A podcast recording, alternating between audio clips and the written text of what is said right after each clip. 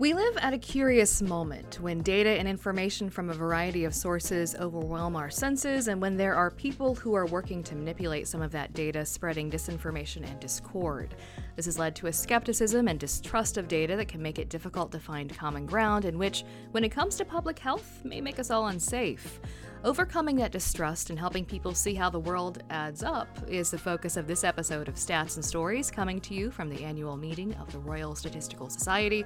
I'm Rosemary Pennington. Stats and Stories is a production of Miami University's Departments of Statistics and Media, Journalism, and Film, as well as the American Statistical Association.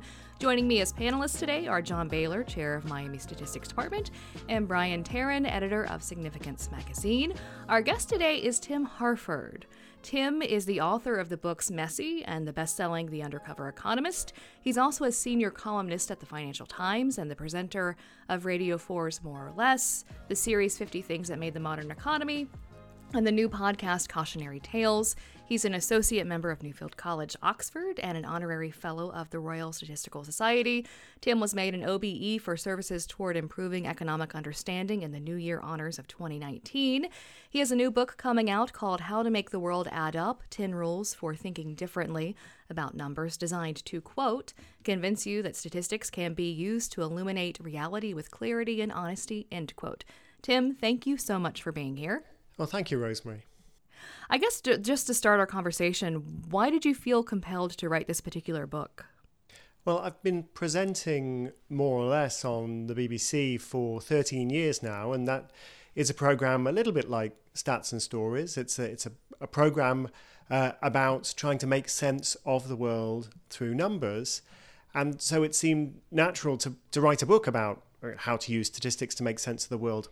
But for a long time, I just, just couldn't quite face writing that book, uh, I didn't think I had anything new to say. There are so many good books out there already about explaining how statistics work and how to understand them.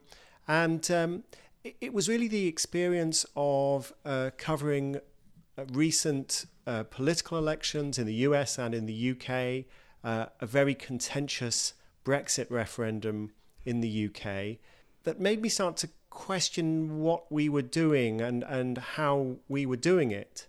And then maybe it wasn't enough to simply um, shoot down falsehoods, to just be doing fact checking, which, which was never the only thing that more or less did. But that sometimes you could explain what the data showed, and people just didn't have any interest whatsoever in listening.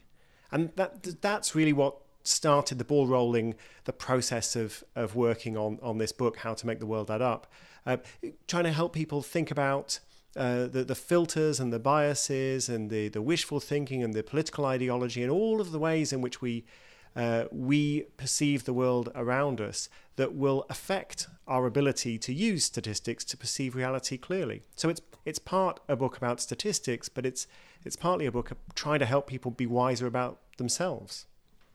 I, I love that you started with this comparison of 1954 stories.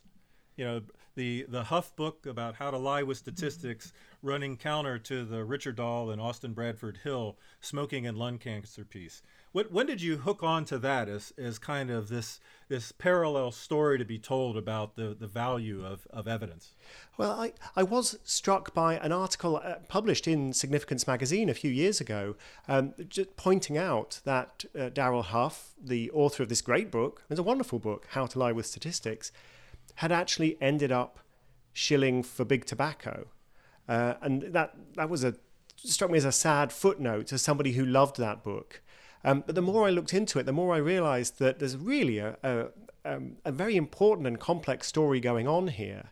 On the one hand, you have Huff, I know many people uh, listening to this podcast, many people watching this conference session will, will know about Darrell Huff's book, How to Lie with Statistics. And, it, and, uh, what a great little book it is. It's funny and it's insightful. They'll know about that. Um, they won't know necessarily Huff's uh, role in the in the tobacco industry, the fact that he showed up at a a Senate hearing and with a little story plucked out of his book about how there's a really solid correlation between stalks and babies and and tried to yeah. suggest that the you know the same thing is true of cigarettes and, and cancer um, what really struck me though is is at the same time as you've got Huff with the I think really what the traditional approach to popular statistics is what Huff did, which is to come up with lots of examples of the media getting statistics wrong, politicians lying with statistics, advertisers lying with statistics, and to shoot them all down. Uh, that vision of statistics contrasted with what Austin Bradford Hill and Richard Doll were doing in the same year, which was to use yeah. statistics to produce one of, not the only, but one of the first compelling pieces of evidence that smoking cigarettes is uh, drama- dramatically increases your risk of lung cancer. And it's just the, the contrast between those two ideas, like statistics are a trick, and I'll show you how to see the trick, versus mm-hmm. statistics are a tool that show you very important things about the world that we couldn't perceive in any other way. And maybe we should be thinking about how to use the tool rather than just how to spot the trick.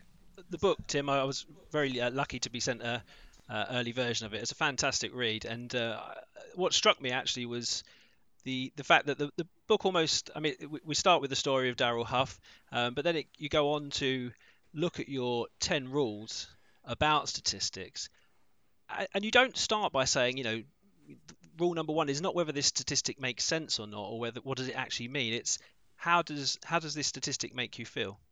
You know, search your feelings. Why is that so important? Do you think?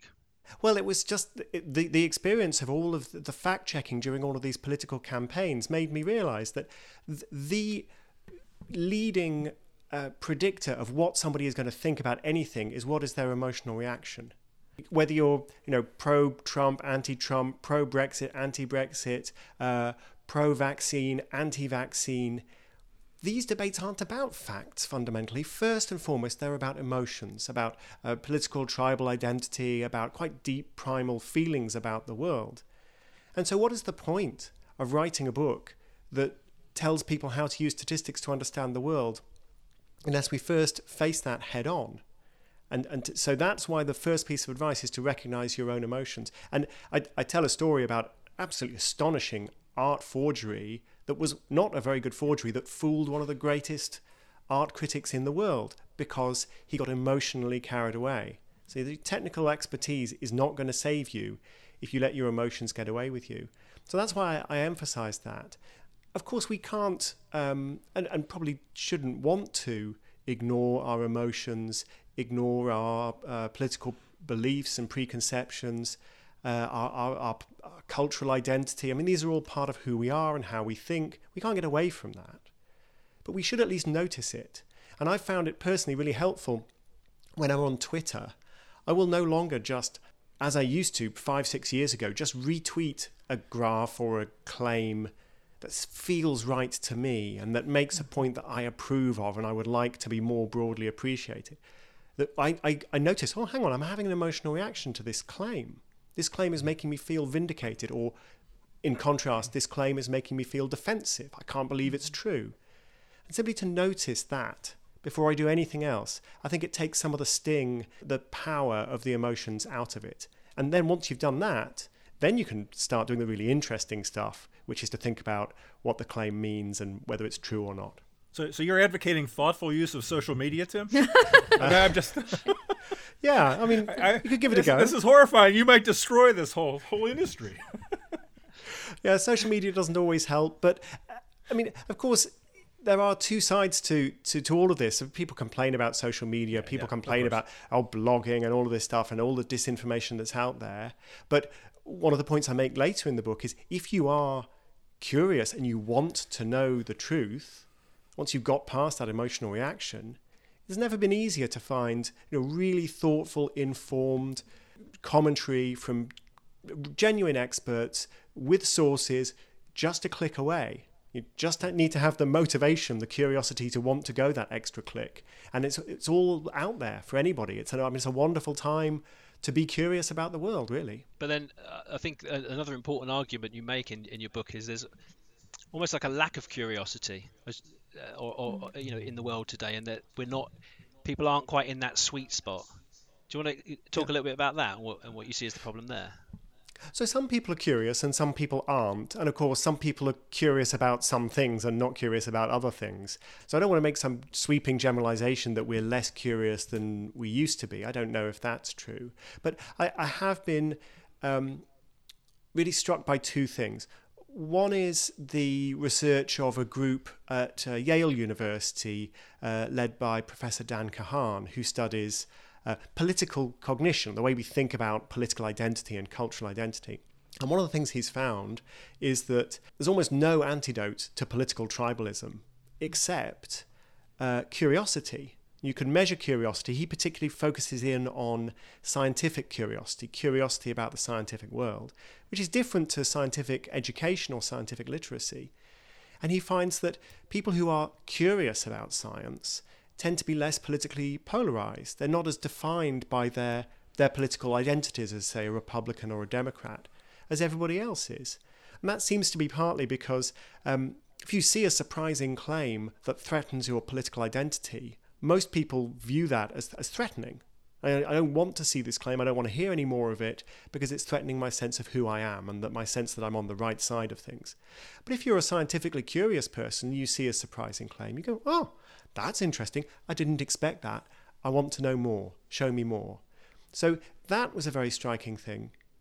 But the other thing was simply to reflect about what, from the point of view of personal experience, really great communication about technical subjects looks like, whether we're talking about um, the natural world, whether we're talking about astrophysics, whether we're talking about economics, my own field, or statistics, or whatever it is, we tend to think as as geeks. I'm proudly a geek. Uh, we tend to think that if you if you just explain things really clearly, slowly and clearly, that's the key to good communication. But then when you think about the great uh, communicators about science, I mean, think back to Carl Sagan, for example. Um, it's not about clear communication. It's about really inspiring that sense of curiosity and really driving people to want to find out more about the world.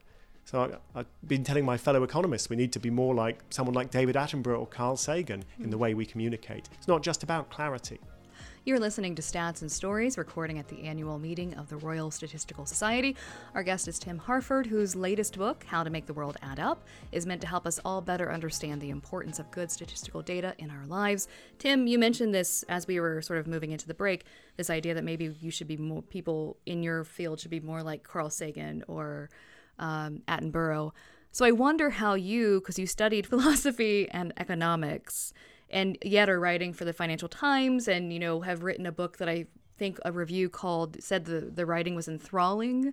Um, so I wonder how you sort of made that shift and, and how you approached you know writing for more popular audiences and how that became sort of something that you were were focused on. Yeah, well, I, I think I stumbled into it to be honest. So my first piece of of public writing was was a book called The Undercover Economist, which um, is what unlocked uh, becoming a presenter on radio and, and becoming a newspaper columnist. And The Undercover Economist was really just a book of me going around the world, noticing things that I thought were interesting and trying to figure out what they were, what was really going on using the economics that I'd been taught at university. So you could sit in a Starbucks looking at what I would sit in a Starbucks, look at the pricing menu of a Starbucks and, and try to figure it out, what, what's going on, and discover interesting things like turns out there's a there is a special um, size of Starbucks coffee that's smaller than the than all the other sizes and cheaper and that's not mm. advertised. So why does that exist and why don't they tell you it exists? What's going on? It's not some great conspiracy, but you know, there's a thing going on there that I personally wanted to to find out. Um, and in many ways, it wasn't great journalism. I didn't call up Starbucks and ask them for comment or talk to any great experts about coffee pricing. I was just trying to figure it out myself and wrote it all down. And that turned out that that struck a chord. Um, but more generally, one of the things I've been trying to do um, with the team on More or Less, so it is a big team effort, is to get people to think about where else can we go with a particular factual claim. Because it's very easy to, to use as a hook oh, a politician has said a thing and that thing's not true. Super easy. Uh, and to explain that it's not true. So there's lots of fact checkers who serve a very important role in the world uh, doing that because facts matter. But I wanted to do more uh, than just do that with more or less. I want people to understand what's true about the world rather than just what's not true about the world. And that very quickly gets you to, you know, a, a place where you're going, okay, well, if we don't have the answer, how can we get the answer? What data can we find? Who's looking at this? Um, what are the problems that they've they've found in investigating this question? Whether we're talking about COVID testing or climate change or prevalence of dementia, whatever it is that we're looking into, uh, there's a story to be told about the process of discovery and the uncertainties, and all of that's that to me is super interesting, and I, I want to interest other people in it as well. Your, your personal sense of curiosity seems to have really driven you to some to, to tell some really interesting stories, and I think that's a that's a powerful connection. I, I was in, I was really intrigued and also uh, really happy to see the celebration of statistical bedrocks. You know, kind of the celebration of the importance of official statistics in in society. And I think these are these are stories that are, are and, and, actions and activities that are not well appreciated generally. So, what kind of drove you to, to, to pull that out as one of your, your top 10?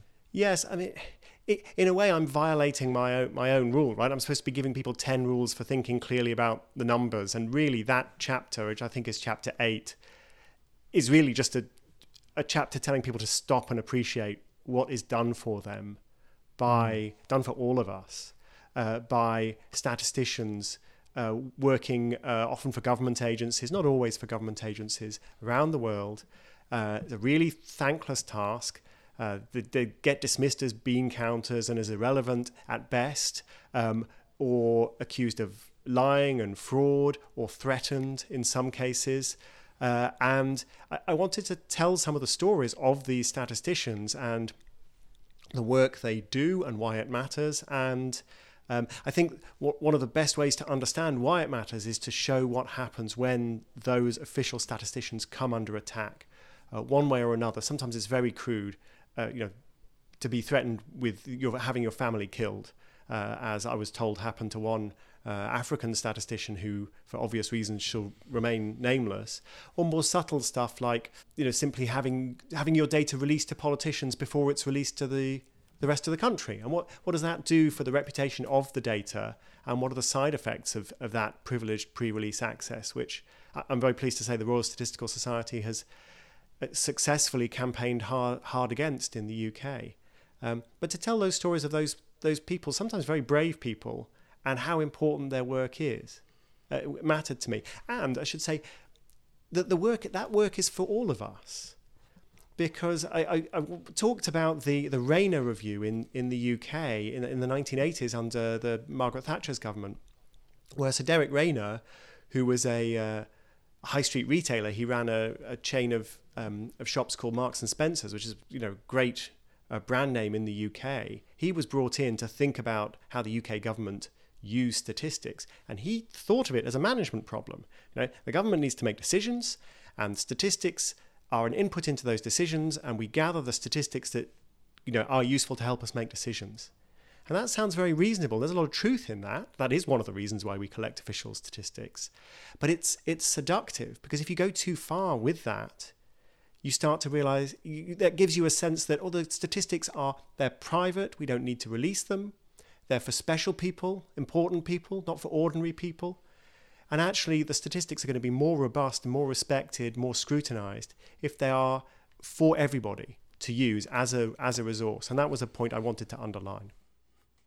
And, and I guess this is also a way we build trust in statistics because another argument of the book is that uh, we, or maybe it was actually in a conversation you and I had separately, was that we're not actually in a post-truth age, we're more in a post-trust age, and that's not to say that we should oh. immediately trust everybody, um, trust is earned, but that actually we don't allow ourselves to trust as much as we perhaps should, or we trust the wrong people. Absolutely, we're we're very selective in our in our trust and selective in our skepticism, and um, uh, we should be selective. You don't want to trust everything and everybody, but perhaps we're we're selective in the wrong way. We trust people whether you know on the perception that they're they're on our side, for example. So I wanted to examine that idea and I was very struck by the the work that uh, the philosopher Onora O'Neill has done on trust. And and she says, yes, you've got to be discriminating in your trust. You've got to trust certain institutions or certain people to do certain particular things, and you've got to have a good reason to trust them. You don't just sort of generically just trust everyone, anyone to do anything.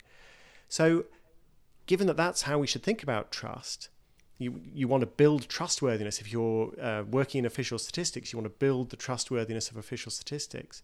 Or if you're producing algorithms, um, you want to establish the trustworthiness of your algorithms. How is it that you do that?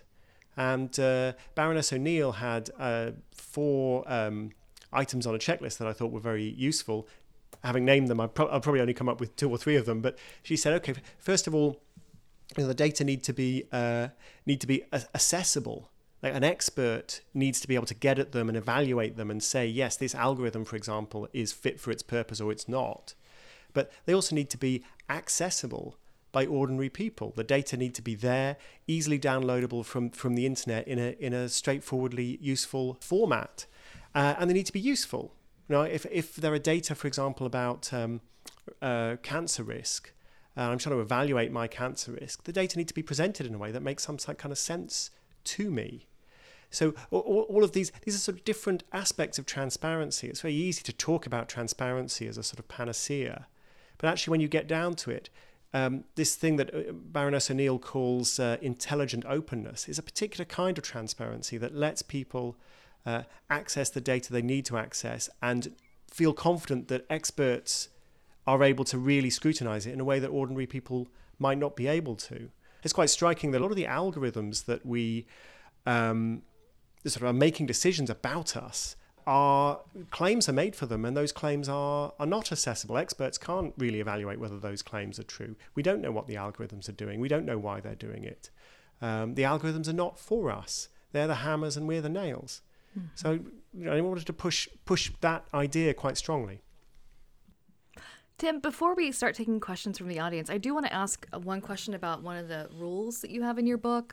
Um, I started this episode talking about sort of alluding to this idea of misinformation. It's a constant thing that we are hearing covered and talked about in US media. I'm not sure what it's like in UK media, but you have a rule that says remember that misinformation can be beautiful too. And I wondered if you could just talk before we again go to questions from the audience. Um, if you could sort of explain why you felt like driven to to write that particular chapter and sort of what the maybe underlying philosophy of it is. Yes, so that's a chapter really particularly pinned around the work of Florence Nightingale, one of the great uh, early members of the Royal Statistical Society and the first female fellow of the Royal Statistical Society. And um, I know you recently had an excellent episode of Stats and Stories about 19th century data visualizers, uh, inc- including Florence Nightingale. So I wanted to talk about her work and what it teaches us today. And one of the tensions in data visualization is it's it's very easy to get caught up in just how cool a graph looks, uh, you know how how original the presentation is. There's some wonderful, wonderful examples. They can be so wonderful that they distract from the fact that maybe the underlying data is junk and you don't you don't question the underlying data because the because the graphic looks so cool. So I wanted to to, to think about that, and from the, from the point of view of the person building the graphic, building the visualization, do you want to play it super straight, just the facts? Uh, how much are you able to spin a story? How much are you able to make an argument? And I think Florence Nightingale is notable for um, for treading that line very well her graphs are in some ways a little bit naughty. They, they really emphasize certain elements of the data. You could present in a much more straightforward way, and you might draw different conclusions. However, I think she was on the side of the angels because ultimately all the data is there in, in the graph. The data is very rigorous, and she was right. She was absolutely right in the messages that she was uh, putting across using her graphics. So I, I felt that she was an example of someone who walked that tightrope that is very difficult to walk.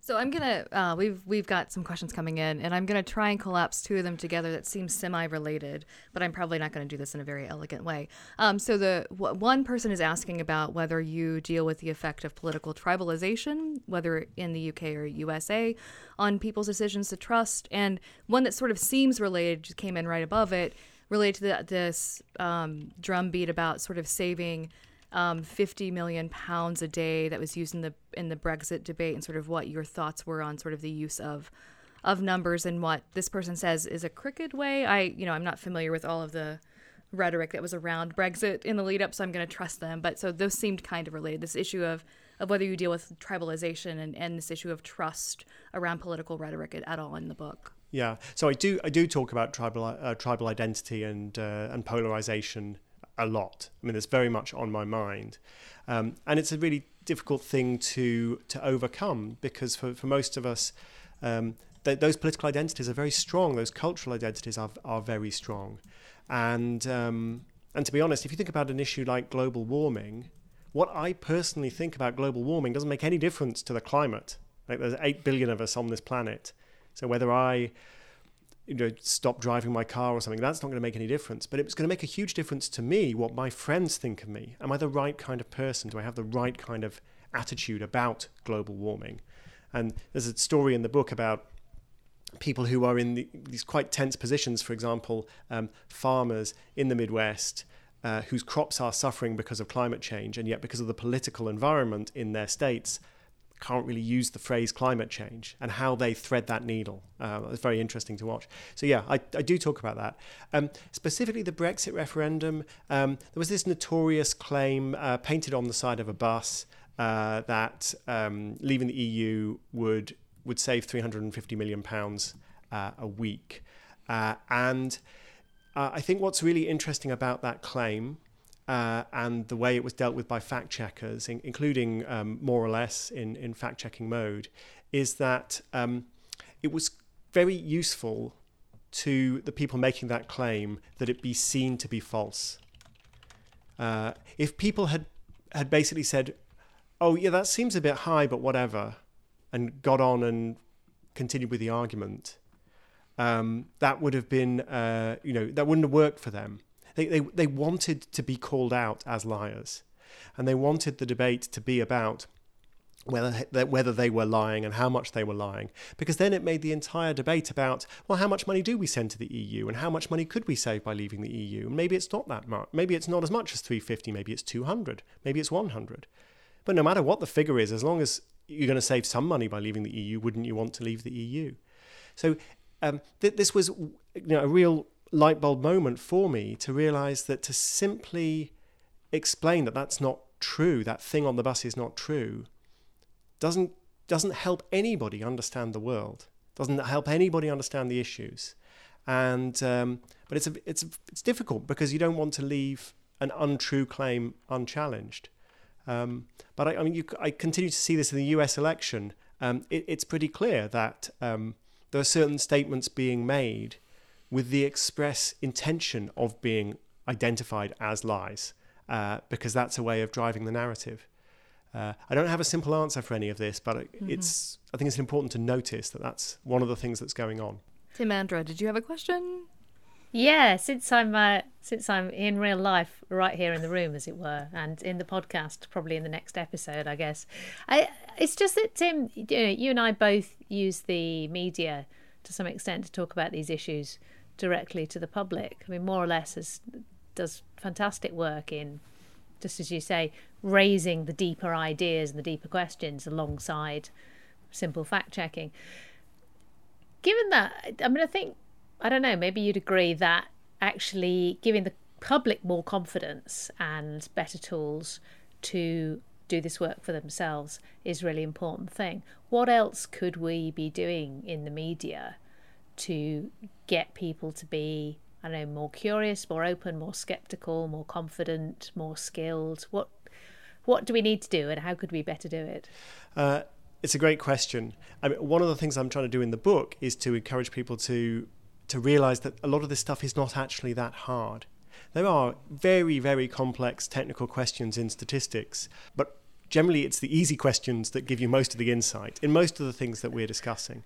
Um, you know, maybe a Google search, maybe some time with a calculator would, would, would help you ch- check things. But so that, that's one of the things I, I want people to realize. Um, and one nice little uh, idea that I got from uh, a writer called Andrew Elliott is the idea of a landmark number. So you carry around a few numbers in your head, like oh, population of the UK is about 65 million.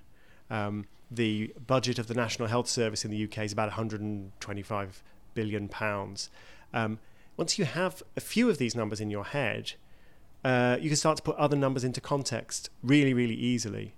Um, so uh, Matthew Hancock, the um, health secretary in the UK, uh, recently said, oh, if, if everyone who was overweight lost um, five pounds, that it would save the NHS, I forget, I think it was 100 million, might have been 200 million, uh, over five years. And when you start picking that apart, you go, okay, so 100 million over five years is, uh, is 20 million a year. There are 60 million people in the country. That's, that's 30 pence per person per year.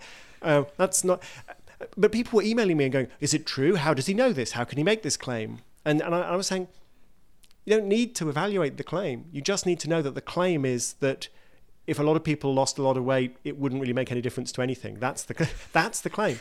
So, um, but I think by showing people the working and showing people that this is this isn't so complicated, the questions you need to ask, uh, you know, is it a big number? Is there a comparison? Can I compare this number to, to something else? Do I really understand uh, what's being described here? Uh, those questions anybody can ask it's often not very difficult to get the answers either. And I, th- I hope that that is, is quite empowering. I'm going to squeeze in, I think, two questions from the audience uh, t- before we wrap up. One very short. Are you reading the audio book version of your book, Tim? Uh, yes, I did read the audiobook. Uh, it was not a short process, took 20 hours, uh, a lot of honey and lemon. Um, I, this is my ninth book. I've never done the audiobook of any, uh, any of my books before, but because uh, it's so closely associated with the radio work that I do. I felt I had to do it this time, and it was um, less unpleasant than I thought to be forced to read all my own words back again. It wasn't as was, wasn't as bad as I thought it was going to be. We, have had a couple of questions come in about coronavirus stuff, and I'm. Um, so I'm going to ask, I think the the last one that came in, um, sort of, what do you think about implications for trust of the wide pre-release access to COVID statistics? Um, presented by politicians at the number 10 daily press conferences during the height of the, the pandemic. I, I, don't really understand why it is that politicians need pre release access to anything. The argument that is always made is, well, you know, they need time to prepare their response and their rebuttal. And I don't know what the situation is with the with the pre-release access to to these uh, coronavirus statistics, but in the case of unemployment statistics, if I remember rightly, there were about hundred people in uh, politics and government with pre-release access. And why do you need 100 people to have pre-release access uh, in order to prepare some kind of press release or rebuttal? It's absolutely bizarre. And of course, the, it turns out that there was strong evidence that that data was leaking and being used for insider trading. So, um, so I, I, I don't think it's helpful. Um, I mean, there's a, there are a lot of other things to worry about in the way that those statistics are presented. Um, the UK government has has done some slightly weird things with targets. Um, but you know, I, it's it's best to have maximum transparency, and one of the features of maximum transparency is everyone gets the data at the same time, and I don't really see why that would be so hard. Uh, so, final question. It's related to coronavirus. I was trying to find this when I was trying to ask that last question. Um, someone was asking you whether you found the coronavirus specials were more or less emotionally challenging. It was it was hard because uh, I was making them during lockdown, in a house with um, my three children in the house, all trying to tiptoe around and keep quiet, uh, underneath a duvet. Um, a, a, good friend of mine, the, uh, Peter Sinclair, the man who persuaded me to become an economist, had died of coronavirus very early on. Um, and I actually had a, a bike accident and managed to quite badly injure my face. So the whole I was sort of speaking. I can hear when I listen to the early episodes. I can hear the kind of weird distortion of my mouth. So there was a lot going on um, personally before we even got to the fact that the most extraordinary uh, tra- national and international trauma was taking place. That, depending on how you measure, 65,000 people in the UK alone ha- had, had died in, in the first wave. So, so that, that was hard. That said, I had produced the first draft of the book and was just about to send it to the publishers when lockdown began, making all of these arguments about how important the numbers were, about all the invisible things in the world that we couldn't see without statistics, that they weren't just about uh, tricks, they were about solving really vital life or death questions. And just as I was about to send off the, the manuscript, in comes lockdown, in comes coronavirus, the more or less specials begin. And I realize this is really underlining what I was trying to say with the book. So the the one silver lining I take is that the, the messages that I've been trying to put across and that my fellow nerds have been trying to put across about that this stuff matters. It's not just about bullshit. For, forgive the my my language. It's not just about disinformation. It's about what's true. Um, the the pandemic has made that case for us, and, and it was I, I was I felt quite lucky at least in one element, which is the timing. I had a chance to revise the book uh, with that in mind. Well, Tim, that's all the time we have for this episode of Stats and Stories. Thank you so much for being here and joining us today. It's my pleasure. Thank you. Thanks, Tim. Thanks, Tim. And I'd also like to thank the Royal Statistical Society for hosting us. Stats and Stories is a partnership between Miami University's Departments of Statistics and Media, Journalism, and Film and the American Statistical Association. You can follow us on Twitter, Apple Podcast, or other places where you can find podcasts. If you'd like to share your thoughts on the program, send your email to statsandstories at miamioh.edu or check us out at statsandstories.net. And be sure to listen for future editions of Stats and Stories where we discuss the statistics behind the stories and the stories behind the statistics.